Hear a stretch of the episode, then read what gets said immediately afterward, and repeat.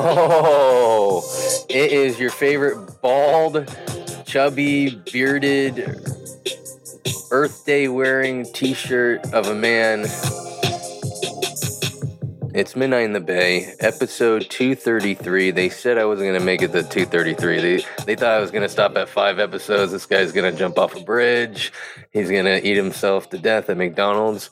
But we haven't done either of those, and we're still making episodes. Very happy about that. Appreciate all the, the support out there. Loving it. Um, was told that we're just under Joe Rogan.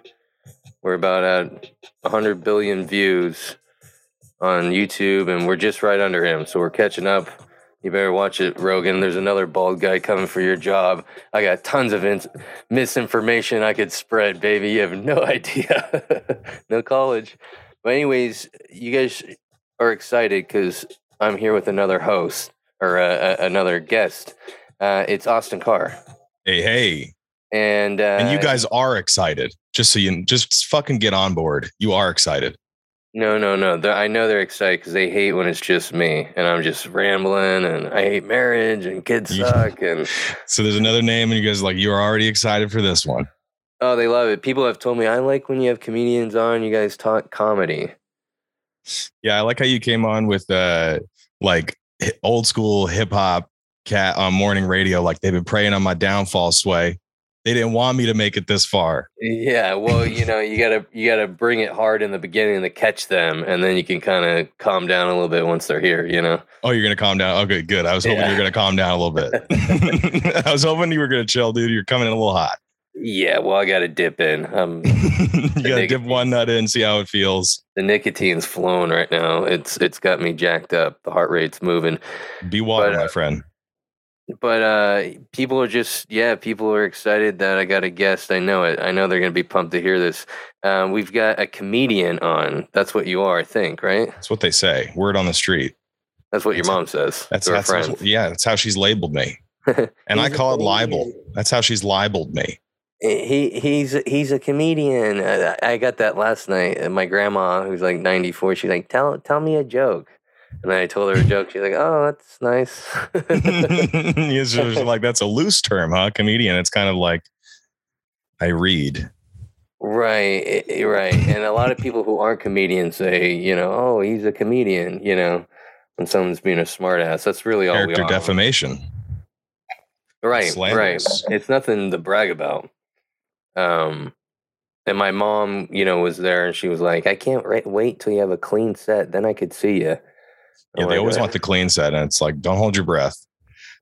Yeah, she doesn't like crude humor, even though we've watched like Caddyshack and other movies. I don't, you know what I mean? She's, it's like, uh, mom, you imprinted on me. Where do you think I got this from? All right, you've been doing dirty shit. Well, she can get dirty. I mean, she's got stinky farts. There you go. My mom always used to set me up with farts because um, her are silent but deadly. I've never actually heard my mom fart. No joke, my whole life. And she would set me up at like family parties where she'd be cooking and talking in the kitchen, just like lay a nasty one. And she like a landmine. And this is the woman that has taught me manners. you know, she's told me make sure you say thank you, and she's just laying down farts, not giving a fuck, and everyone's looking at me because I was always the chubby, chubbiest guy in the room. You yeah, know? you're the fall guy. You're the scapegoat. You're the patsy, dude. It's a rule for thee and not for me. All right. She tells you to keep the farts in so she can lay them down. Right, and I can't. I couldn't say shit. Even now, I can't really say shit because she pays for stuff. You know. Yeah, that's true. it's the one downfall about being a millennial. We still get those gift cards and checks written every month, but we got to handle their BS, and we complain about it. You know. Yeah. So I hate talking to older people um, that are like, I when I was eighteen, I was I was working in the factory and had my own place, and I was taking care of my own stuff. I'm like that. That was 1946. It's a different time. You could walk into any position. You could walk into NASA and be like, I think I can get this thing off the ground. They could be like, get him a desk in an office. Yeah, there was no college requirement. One could check stuff too. You could just say, "Oh yeah, I went to Harvard." Yeah, you know, then I I've been there. Right, right couple right. times, couple times. right, I've sold drugs there. I mean, school, there. So, uh, yeah, just yeah, they had it easy. I live with my yeah. Oh, go ahead. I was gonna say, old people don't understand. They don't. They don't be getting it though. I live with my 90 year old grandma. She's gonna be 91. Oh, she was shit. born in 1931, and just like the world was her oyster. You know, yeah. she's Are just you- like right, right, right, right. They went everywhere. They went everywhere, did everything, But and now I'm just going through their Netflix queue trying to fucking start it over and get a little piece of something. It's like I'm never gonna do that. I'm I'm I'm just gonna have a taste of your photo albums. Right, right. I know it's funny. They got all these stories, and I'm like, oh, I. They're like, tell us a story. And then went to Chipotle yesterday and yeah. saw a guy jerking off on the bus. You know, When I came home and I started playing with my penis, the two things weren't correlated. It wasn't because of him. It was just maybe it was like incepted into me the idea. and then the image of him popped up in your head, and you couldn't finish, and now you feel ashamed and horny, and it's it's horrible. You got to go away half cocked, Oh, never good. hang your head in shame. That's that's dangerous. You go off in your pants. You know, It's dangerous. the hammer could go off by accident. You know, Yeah, that's a good name for it. The hammer. the hammer. Trying to sprinkle that in. maybe it'll catch. Yeah, yeah. I feel like if I called it the hammer, my well, I guess I'm married already, but I was to say it would be disappointing. Yeah, I mean, it could. So they they sell. You mine's know, like a toy hammer. Mine's like one of those. that's one of those ones that squeaks. yeah, yeah, oh, yeah, yeah. Oh, yeah, I squeak out of breath. yeah. Uh, So, uh, what's up with you? you? It looks like you're in like a garage with like a black light. yeah, dude, I live in a garage. This is my. This is like where I socially distance from my at-risk grandma when I go out and do comedy. I come in here in the quarantine chamber, and all the the and you know all the gases come in and clean me up. Does she uh, leave you a little dinner at the door? No, I, I gotta. She's blind, so that would it would be fun to see what she would whip up. Oh that would be that would be fun. Just to see what Yeah. she come up with is like it's bacon and jelly. I think it's good. Oh my god, she's blind. Yeah. So my girlfriend and I do the the cooking and and she's good and like you know it's like one of those things where it's like she wakes up and she can make oatmeal, but that's pretty. easy. That doesn't take a lot of hand eye coordination. Right, but the fact that she could still make oatmeal blind is amazing. Well, she's like legal. You know, it's like legally blind is not necessarily like living in darkness. Like she's Oh, not at right, the point right. where she needs echolocation, but she just like sees shapes and She's like gener- Mr. Magoo. Yeah. Yeah, yeah, yeah. She can't really see shit. Yeah. Um, does she have those really thick glasses? Uh, she has, yeah, she's always got one pair around her neck and one on her eyes. Oh, and that's the backup. You know, that's like when you're in an action movie and you you run out of one magazine, you throw that gun and pick up the other shotgun that's around your neck. That's Yeah. that's kind of her mo. I hope she does that too. These aren't working. wow. Living with blind grandma. That's a trip. I bet you Yeah, get dude. material out of that. It's a trip for her too, if you know what I'm saying. But um, Yeah, she yeah. falls. No, I'm kidding. She doesn't fall. uh, yeah, you know, She'd be tripping. she bitches be tripping. Old old ladies be tripping, dude. Wait, and real quick, are you in the will? Do you get the house? Dude, I I you know what's sad is it's probably not. it's like Oh, It's like I'm here doing the legwork, but someone else is going to swoop in and spike that volleyball down. Yeah, that's horrible. That's all But- good. Hey, I commend you. Yeah, I love her. I get to go out and do comedy. I don't have to pay fucking an ass load of rent what I was paying. It's hard. it's hard living in California doing comedy, dude. It's like you pay fucking 40% in income taxes if you're doing your taxes right, 30% in streaming services, Right. No, no. 20% in parking Yeah. tickets. Yeah, getting around. Yeah. No, it is. It, it's uh you gotta have support from family. You gotta have like a good job. You gotta. Yeah. it- it's tough. Yeah, I don't So know. We're holding each other down. Yeah, yeah, yeah, yeah. Um, yeah, that's dope though that you get to do that, and then that saves a little money, so you can do comedy because it, it is tough. I don't even get to hit as many mics, or like you know, I, I'm not gonna. It's hard doing a free show now because just the money you lose. You know. Oh, dude.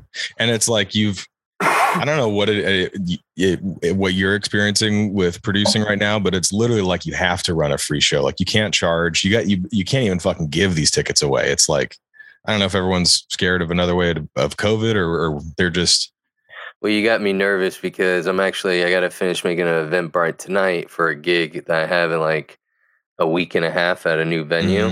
Mhm. Uh, it is on a Friday night. Oh, you're set. You're fine. Yeah. I think so. I mean, honestly, it, it's downtown Walnut Creek. Yeah. It's a hot spot. It's a hot restaurant. But here's the catch. Okay. I'm charging 20 bucks a ticket. I mean, the, the going but, rate is 15. But this is, but this is what you get. You get um, cocktail hour from 7 to 8, which obviously still got to buy drinks, but that's part of the night. And then comedy from 8 to 9.30. Mm-hmm. And then at from 10 to 1 in the morning, the guy has a, a DJ and like a dance floor. Oh, dope. So you got a yeah. little after party. Right. So, I mean, for 20 bucks, you're getting a comedy show and a dance area where only people that have tickets can go. Yeah, dude. I mean, with inflation, you're basically charging a nickel for comedy right now. It's like I paid $60 right. for my Postmates today. Right. And it's just money, you know. Yeah. It's well, you know, most places you got to, uh, pay a, a cover charge, and I think people are looking for shit to do, and I, I am hoping this is people's mindsets. They're in Walnut Creek. Hey, instead of going to San Francisco, that's far, and you gotta pay more in gas. Let's go to downtown Walnut Creek. yeah. It is So- funny how people like expect you to give give your comedy away for free. It's like I know, I you're know. an asshole if you charge twenty dollars for tickets. It's I know. like I, it kind of puts the pressure on the comedian too, because you want to make sure it's your absolute best. Well, in theory, that should work out for everybody because the audience feels like they've invested in the night. The comedians Yeah. feel like there are some stakes, so they're not just going to come up there and sleepwalk through their set, you know. Right, Um, right. So, I mean, there's nothing wrong with charging for tickets. I mean, like I said, everyone's doing 15 bucks for tickets now in San Francisco. It's just, yeah, Yeah, so there is a lot to produce. I'm learning it now. I got to get wristbands, right? Yeah. I mean, comedians You are zero cost beings. It's not like we don't fucking eat and need gas and you know have rent to pay. It's like, how can you just expect people to put on free shows forever? I don't know. It's- Well, you know what it is, dude, and I don't know if you th- thought this when you first started comedy, but I think a lot of people think comedy is easy. Yeah. Or that anyone can do it or that everyone has the right to do it. So why should anyone have the right to charge for it? Right. And dude, I'm not gonna lie, sometimes I get in that mindset where like I think I got it down too, and then I bomb, you know, and then you get humbled again you realize you gotta keep writing and changing stuff and making shit better. You know what I mean? Yeah. Well, I mean, it's it's a numbers game. I mean, everybody is inevitably going to run into a wall at some point or a pitfall and not Yeah. just keep stepping up and grand slamming. It's like you're going to eventually, you know, if you're going out to all the shows, you're going to end up at one of them that's got three people and guess what? Two of them don't like you. Right, right, And right. so, you know, it's not, or you're just in a good room and the crowd's fine. There's nothing wrong with that. It's just not your night. You go up there and you undersell or whatever, and you just eat a dick. And then you go home with that taste in your mouth, you brush your teeth and wake up tomorrow. right. And I, I think a lot of people don't realize all that. Yeah. they're funny with their friends. They think they, you know, they're funny around everyone they know, and they think they got it. And they're like, "Oh, this comedian, he's not that good," or they'll heckle you, or they'll talk shit behind your back. They have no idea. I wish, you know, like in some countries, they make uh, people do like one year of military training. I wish they did that with people with comedy. Like you have to do one year mandatory stand up comedy. oh, but think of all the people that would stay in it just because they had one good set and they're just chasing that dragon the rest of their life. Like they'll ruin ruin a good life. Yeah. Well i mean i've i mean i've been there for sure i mean and i i see other people like open micers and stuff chasing that good set they're getting fucked up before their set and they think they're still having good sets and they're not and um like you said they're chasing that dragon I'll, I'll get back to that one good set and they never do you know what i mean because they're not putting the work in or the discipline you know Yeah. Yeah. Why are you talking about me like that? Making eye contact too. Don't hurt my feelings, Alex. i was looking this I'm way gonna get that dragon, dude. I'm gonna fucking get it. yeah, that fucking dragon. No, you're right though, man. Some it's it, but it is just about putting in the work, and it's unfortunate that audiences don't overtly understand or like respect how much work goes into like making a career out of nothing, and like with comedy anyway. You know, like Yeah. you could start up a fucking pottery barn, and someone's like, "Oh my god," like to to just do that, you know, right now, it's crazy. Good for you. And you tell someone you're a comedian, they're like, You, you hear the same thing. "Tell me a joke." Right? And it's like, well, "Fuck you." well, I I hear that too though sometimes too. Like, good for you for going up there. Like, I could never go up there. There are those people though. Yeah. Too. Yeah. you know. But yeah, Yeah. those are those people. Tell us a joke, and then you tell them a joke, and then they're like, eh, you need to work on that. They'll be a smartass. I've gotten those guys. you need to work on your jokes. I'm like, fuck you, dude. Yeah. Know, so uh, Bring me you to work tomorrow, bitch. Bring me to work tomorrow. Let me fucking shadow you. Right. give you notes. Right, right, right. Yeah, it is funny. People people in the audience. I I did my um my new show uh last week. Right, right. Cutthroat or something. Deep cut. Deep cut. Same shit. And uh and then this dude in the back yeah, yeah. halfway through the show, he comes up to me and he's like, Austin, how do I get on the show next week? And I was like, what? And he's like, uh, you know, yeah, you just throw me up. How do I get how- like I'll come up do five minutes. Um, and I was like, Do you do comedy? And he's like, Nah, I mean, or no, I first I was like, uh, just yeah, man, just send me a clip or something. He's like, I don't, I don't have a clip. And I was like, Do you do comedy? And he's like, ah, he's like, I just I, I have a feeling that I'd be good at it. Yeah. And yeah, there are a lot of people like that that should have to serve a year just to like. no, no. I've I've met those guys, yeah, and it's they have no clue. yeah. God bless them though. I mean, Yeah, they do have those shows where they have someone do ten minutes who's never done comedy, which sounds like a disaster to me. yeah. I mean, I agree. That's just a spectacle at that point. Go to the circus. Right, right, right. But yeah, people also don't realize producing shows is a pain. I like now like I never hound producers for shows. I never like like I give producers space and like cuz I get it. They're always getting hit up by people and then just all the promoting and like work that goes in it, it it's like it, it's hard to stay on top of things, you know. Yeah, it is a headache, but sometimes someone hits you up out of the blue and they're like, "Hey, can I get on your show?" And you like needed to fill a spot, and you're like, "Oh fuck yeah!" Like Yeah. you know, like yeah. So we were, we were just talking about this at that show in Salinas about how you got to hit people up because you're usually never on people's mind. You know, you got to remind them that you're around. Right. Yeah, no, no, no, no, for sure. I mean, um, It's a balance. yeah, it's a balance because you want to bug the shit out of people, but yeah. you can't, you know. But you don't want to be annoying. You want to be Right. like playfully bothersome. right, right, Get me up there, you bitch. right. I noticed some people's move is just to leave a comment on everyone's photo, Yeah. like a fire symbol or Mm-hmm. something, you know. Um, Which is, you know, that's supportive and of it. I mean, social media sucks. It's a soul sucking process. So to have those people that do come through and throw up the the fucking rock and roll hands or the fire emoji or whatever on your shit and be like, this looks dope. And, you know, I always feel dumb doing the fire emoji. I'm like, I couldn't think of anything clever. I just did fire, but it's easier. You know, I'm on the go, dude. I don't have time to think of something clever all the time. Yeah, it's just bam, bam, bam. Looks good. Right. Right. Right. Right. Um. So yeah. Anyways, um, I got Egyptians this. were doing. Sorry, I was No, going to no, go no, on a go, high riff. I was going to. I was just going to go on a high tangent. Say Egyptians knew what they were doing with hieroglyphs. Like it's just sometimes it's easier. It gets the you know it's all of that in a symbol. Boom, there it is. right. Give somebody some support. Right. They came up with the emojis. Basically, Life is easier. Dumb people came up with emojis. Just make it simple. You know. dumb smart. It's the confluence of dumb and smart. It's like there's somewhere there is a meeting point. Yeah. Anyway, No, you no, no, for something. sure. Oh, just I've been kind of just stressed out with this show because I've been uh, late with the Eventbrite and uh, People Wanna- don't buy tickets till week of anyway, so you're probably fine. I mean, if you're if you said you got a, it's a week away, right? yeah, yeah, the twentieth.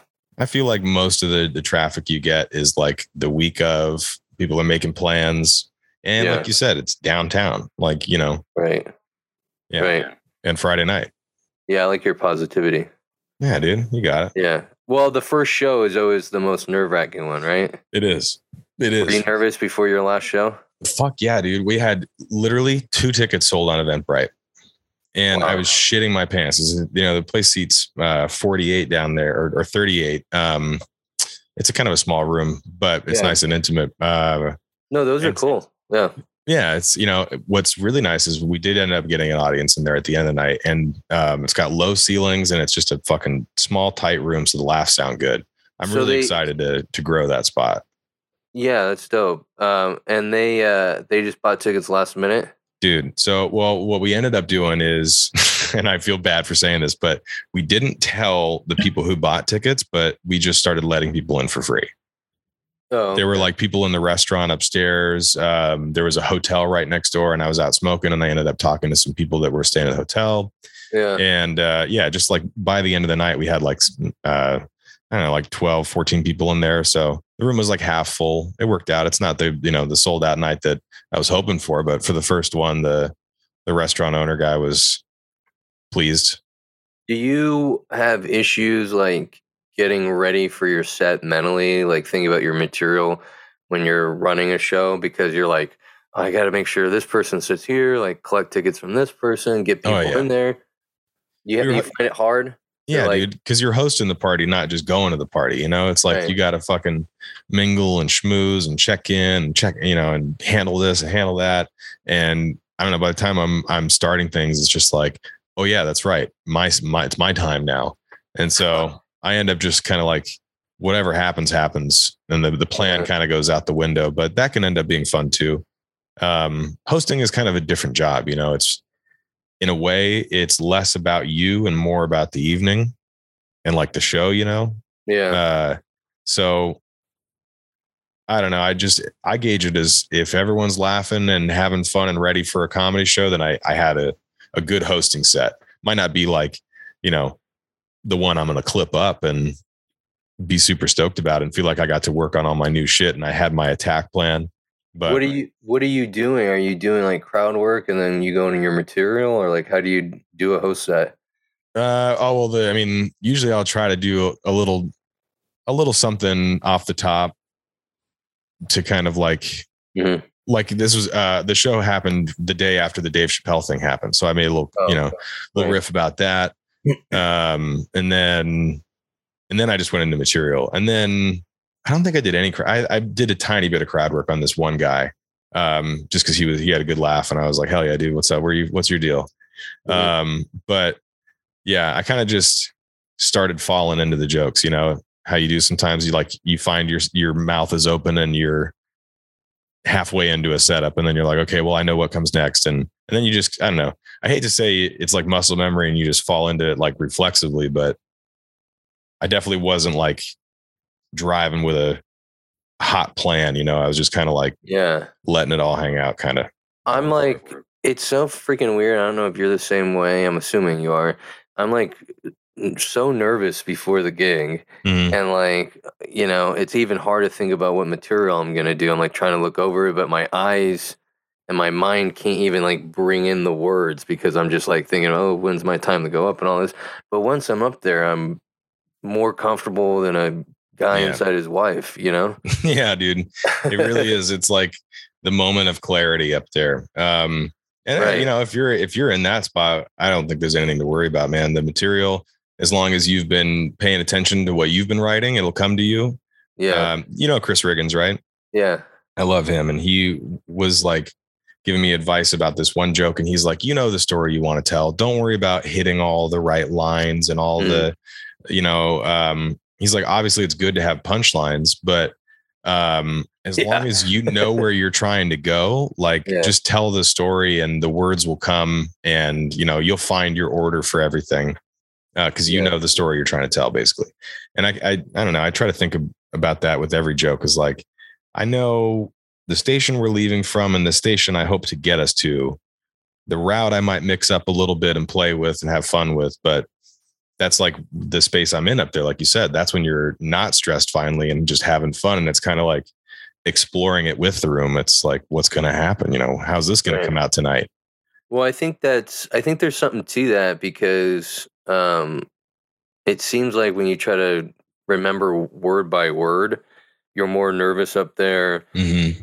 You're not as uh, loose and because you're worried, okay, this has got to go to this and I got to say it this way and that that that. Um that always throws me off, you know what I mean? But going up there kind of without a plan, even though you, it probably doesn't even matter because you know the jokes anyways. You just think you don't Yeah. it's probably better to go up there. You know what I mean? Because I'll notice that even if I forget some stuff or have like, you know, a couple too many beers before the set and you forget a little bit, I'm a little more looser with what direction I can go into, yeah. you know? Well, it's like the difference between presenting and performing, right? It's Yeah. like we've all caught ourselves in those sets where it's like, oh fuck, I'm I'm just reading the teleprompter and presenting right Right. now. you know? Yeah, yeah, and yeah, then yeah. you have the time where you're like, that was a performance. I like, you know, I I knew where I wanted to go. I was, you know, I was in the moment, in the room. And that's like the goal. Well, you see those comedians, and I'm sure you know someone that uh, it sounds like they're just presenting. They have no personality. They're like a robot up there. I went here because of this, da da da do. You know what I mean? Yeah. And uh, it doesn't connect as well. I feel like everyone's getting head fucked by somebody in their life about what someone else thinks a comedian should be. And so everyone is trying to like ape a comedian, you know? It's like Oh, we're all trying to to just be what we think someone else wants it to be rather than I don't know. I catch a lot of people falling into that kind of cadence where they're like they're telling joke jokes, you know, and it's like I don't know, to the the I don't know, you know, the well-versed explorer, the that doesn't need a, a cartographer or a map. It's like you kind of know the road as you're traveling it. You know what I mean? It's I don't know. Some people, yeah, like you said, they get up there and it's like, I want to see more of you come through. It's like, let me see Right. you. Let me see your personality, not just, you know, your notes. I could I could pick up your notebook and read your set. And that's what you're doing Yeah. to me right now. You're reading me your notebook. It's like, where's the you? Right, right. That's why I like to do a lot of personal material. Yeah. About my Right. penis. It's my right, penis. Right, right, right. It's not And it's not like yours. it's not Jada Pinkett's penis. It's mine. You know.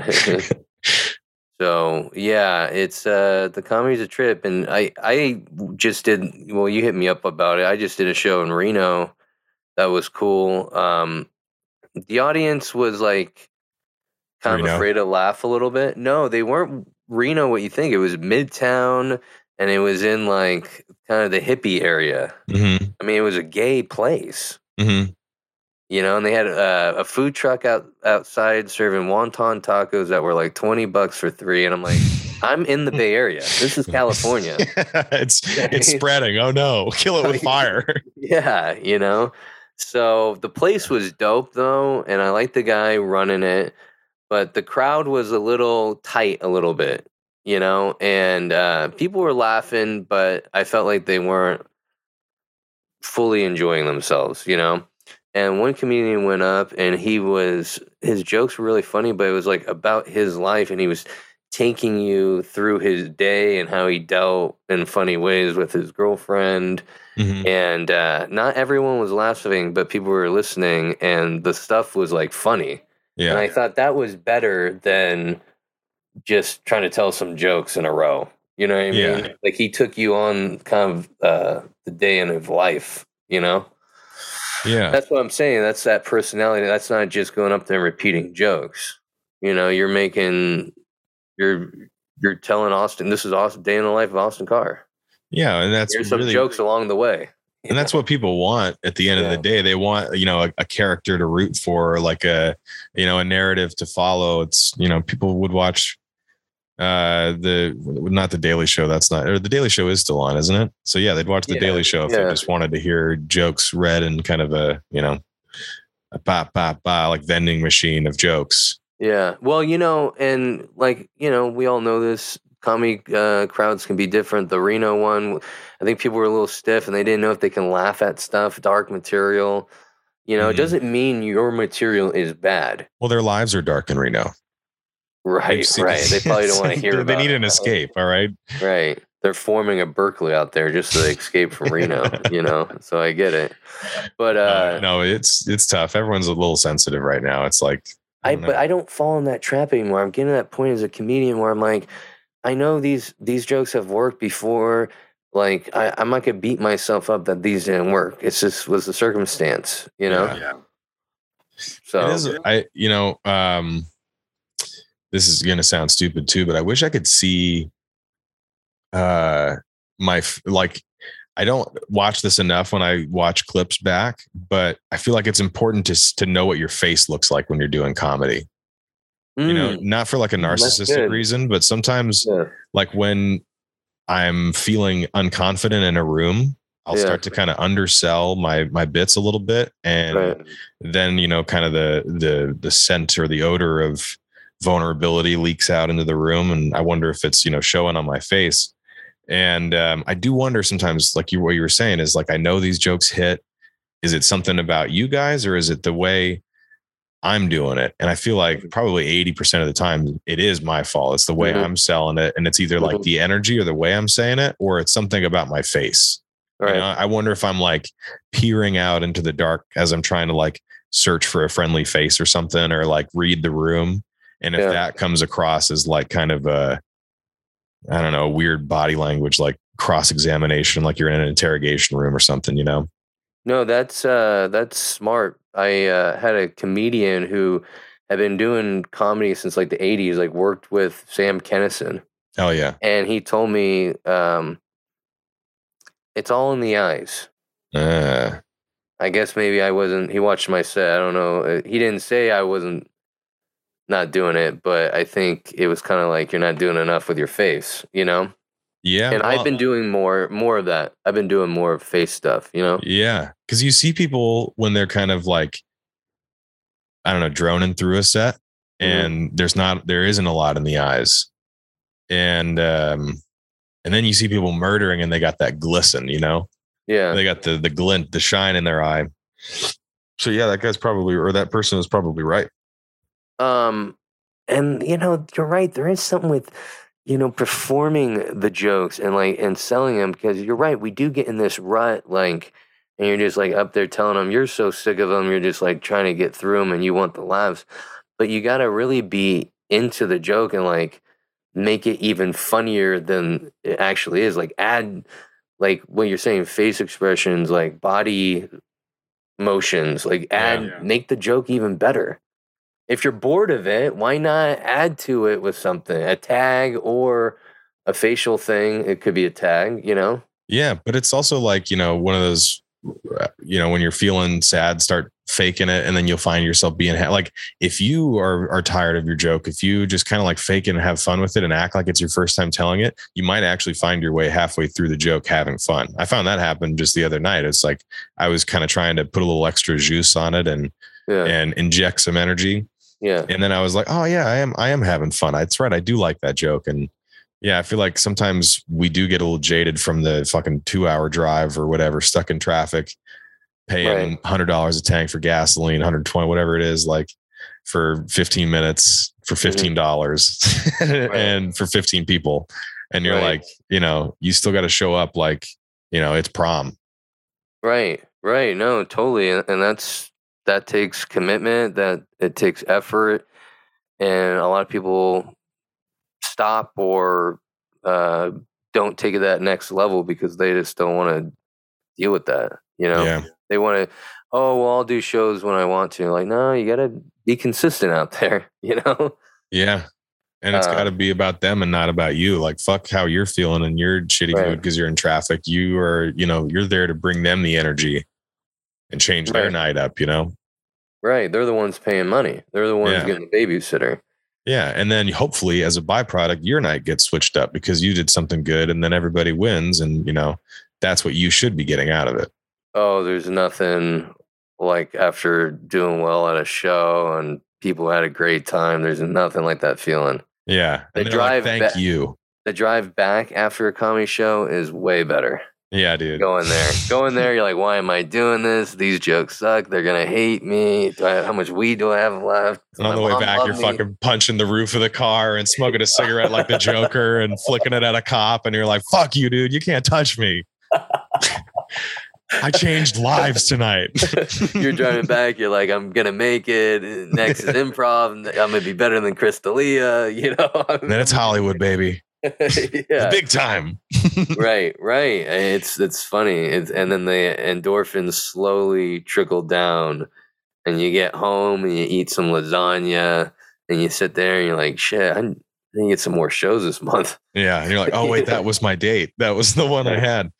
Yeah. Yeah, you know, it's you mentioned watching yourself and like picking up facial things you do or what do you need to add. It's hard for me to watch my sets or listen back. I have to get drunk or high or Yeah. both to listen to them.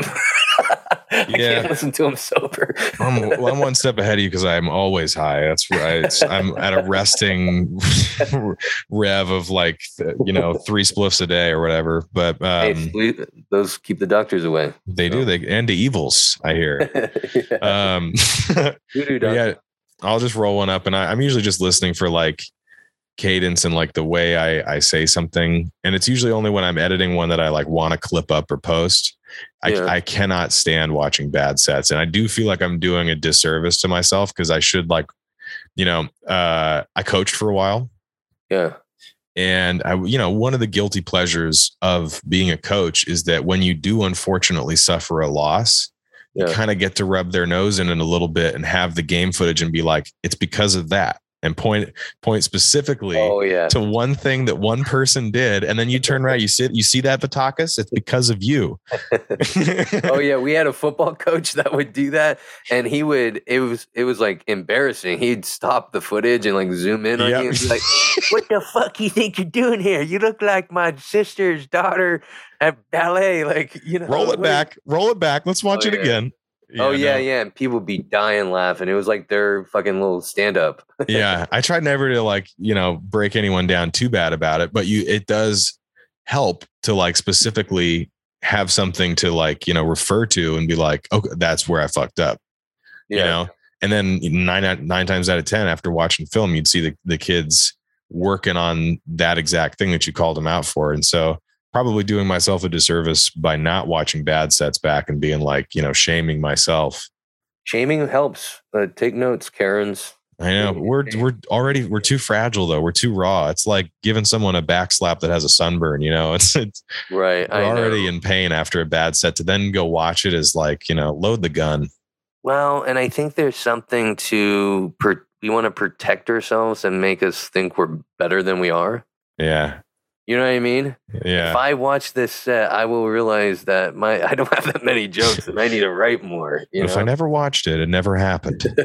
right, right. And I could just because the way we'll, we'll think of our set, we'll romanticize about it. Oh, that was killer, and then you go back, you're like, that sucked. Mhm. I I invited my family out to that. Yeah, They really said good set after that. I want to kill my family. the beer Yeah. goggles wear off. The hangover sets in, and you're like, oh my god, I said that. But you're right. Shaming helps in a way. Oh yeah, it's, know? it's what's missing in our current society. It's like, Right. why do you think Japan is such a strong nation? Uh, like with core foundations, a shame based culture. It's like Right. you know, um, yeah, I won't go down that route. But my ex-wife told me a lot about that, and it's like, you know, it's true. It's like it's it does become productive to a point because you're like, well, I don't want to feel like that again. You know, Yeah. rather than building a false sense of confidence or security, and then one day the rug gets swooped out from underneath your feet, and you're just free falling. Right. You know, it'd be better to like take a little fucking hit from the switch every day and build up your hide. I don't know. Yeah. No, I that that definitely has come with shows too. Like if I have a joke bomb or something, I'll just sit in it, and Mhm. sometimes that will get laughs. I did that on the Reno show. like it was silent, and then just me like, and then people started laughing. You know what I mean? So I think it is better to have that thick skin. I feel like I handle a lot but stuff better. I used to be on stage, and I actually got mad a couple times at people because I had a couple people like really heckle me, and I'd get pissed at them and Yeah. like and then ruin the show. You know? Well, yeah, dude. I, I I I went to New York one time, and uh, there was this lady that ran shows out there, and she was like this old, just classic Brooklyn lady. Um, not old; she's in like her forties, fifties. Uh, but um, I asked her how my set was after I fucking bombed, and it's like, why? You know, I just was, Yeah. I was, you know, Yeah, trying to yeah. get some notes and and right. and show face with this lady, and you know, put my Yeah. tail between my legs and go up and hope to get a little pet. Yeah. And she goes, Well, you didn't motherfuck the crowd. And I was like, What does that mean? I've never heard that. And she goes, It's when, you know, people they go up there bombing and they go, You motherfuckers this, you motherfuckers that, you motherfuckers wouldn't know funny if I smacked my dick out and hit you with it. And she's like, You didn't motherfuck the crowd. And it's like, yeah, sometimes, you know, when you get heckled or you bomb, you start to kind of take it out on them. But if you instead sit back and do exactly what you did and like, ah, and have a little self awareness, you know, people are like, oh, thank God he's not, you know, Well, and I think there's like a way to like hate on the crowd too, because I've seen people. I think I've done it too, where you just say like, fuck you to the crowd. Oh, yeah, well, you can do that. Yeah, you can do that. Yeah. Yeah. Yeah. No, no, no. But those when I got mad at the crowd, those were extreme measures, and I was like new into comedy and just didn't know how to handle them. Yeah. You have to go through that stuff um, to learn, you know, how to deal with it. Obviously, so um, yeah, crazy, crazy. Yeah, it's a ride, man. It's a fucking journey, and you learn all sorts of shit just by making a bunch of mistakes. Um, how long you been doing comedy? This is my fifth year. So when, what d- what what made you decide to do a CD? Or Uh, we don't even call them CDs anymore. We call them albums. oh, the old record. Yeah. What The made you do the A track? Which made you do the A track? Um, well, I have the all of the video from that night too, and so I've been clipping that okay. up and and posting the individual jokes and clips on like TikTok and YouTube and shit.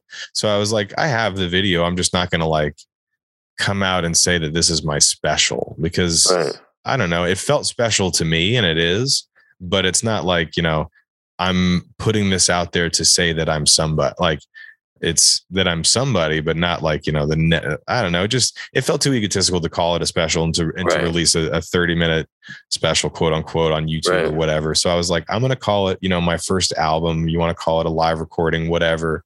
Um, this is like my mixtape. You know, this is the this is the underground years. This is when I was struggling or like working through Right. my shit. And it's also like I wanted to record a lot of my earliest jokes about like my divorce and things that I was going through as I was Right. getting into comedy that I don't talk about anymore. Yeah. just kind of like, you know, fucking hang it up on the wall.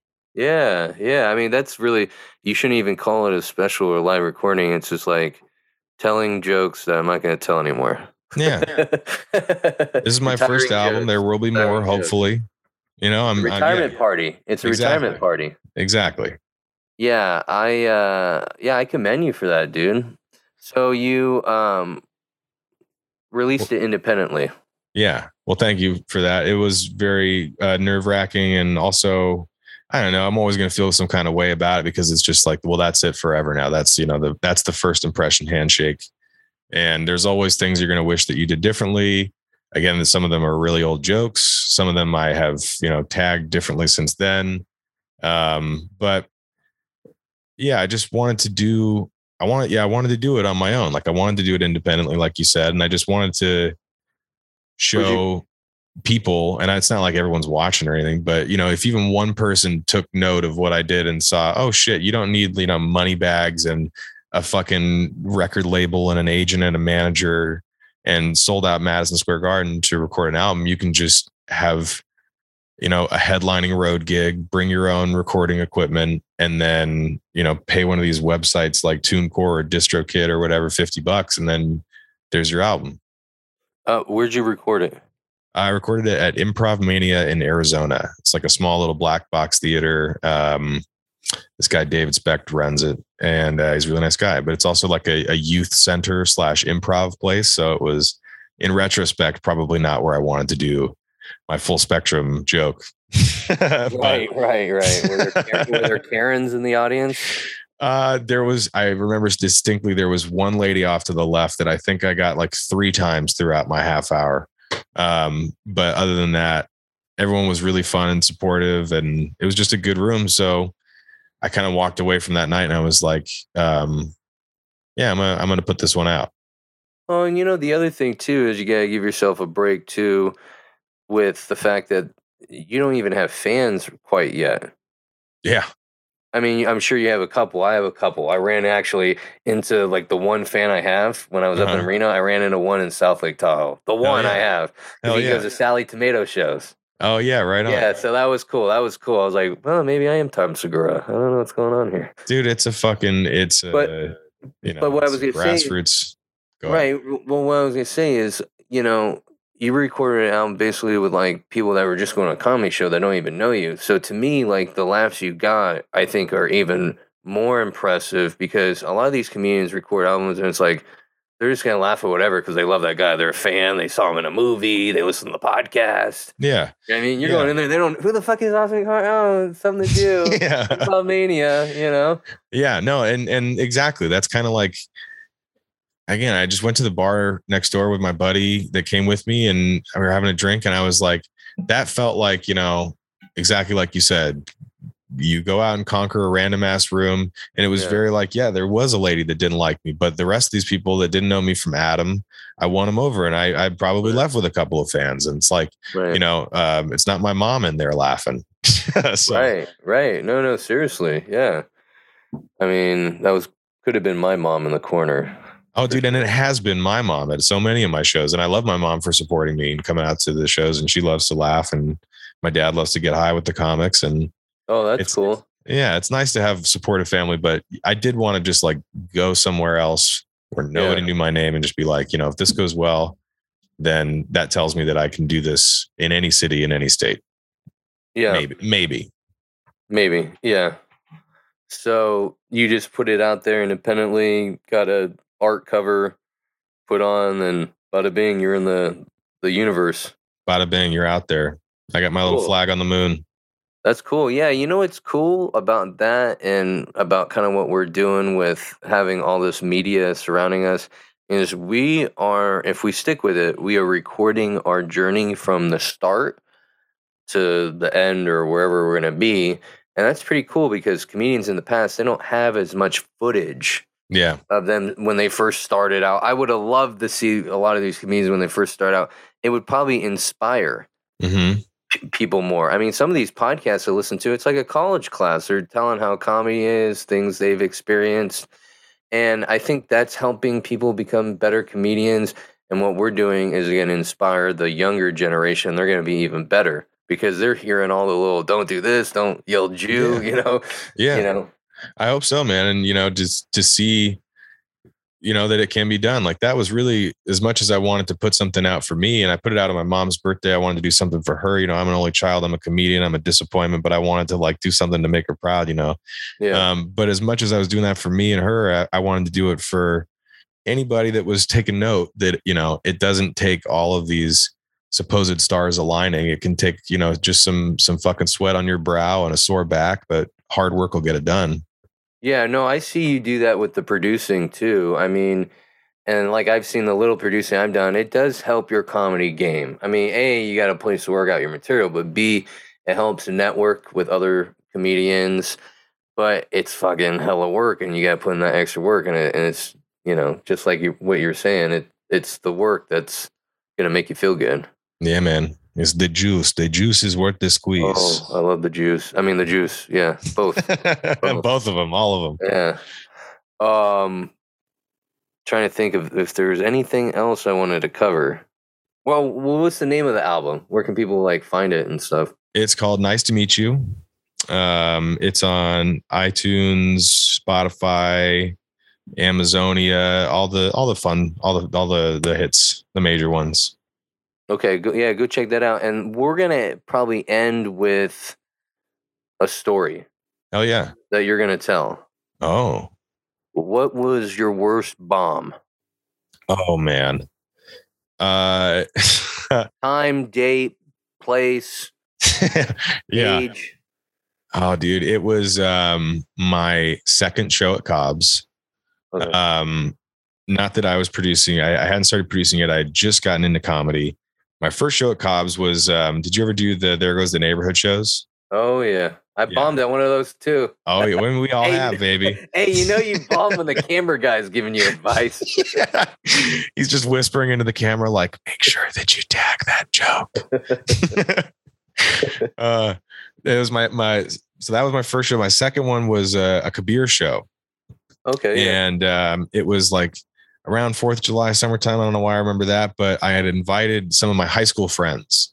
You know, it was like still that time where like people are excited that you're doing comedy, Yeah. and you're like you're you're you're just starting to post flyers, and they're like, "Oh shit, dude, it's it's you, it's your fucking. I know that guy." They're all like, "I know that guy." It's that stage. It's like you. That's what's so funny about comedy. You start there, you go through a fucking valley, and then hopefully you come full circle and you end there where people are like, "I fucking know that guy." But yeah, so um, these girls from my high school water polo team came out, and they're holding it down in like the third row. So it's like just far enough that like they're my audience. You know, that's what I'm seeing. It's who I'm throwing to. and whole set. It's like when I don't know if you you know we met each other. Thank God when I started doing a little better in comedy. But when I started, it was about a joke about how I think I killed my grandfather. Um, it, that it was also about him having Parkinson's, so I got a little sad. And then it was about my divorce, and you know, real the hits. Like, you're just riding the highs, you know. And Sounds like a funeral set. yeah. I was like a make a wish kid. It's like at the end of the night, my pulse just goes flat. and they're like, at least he had this night.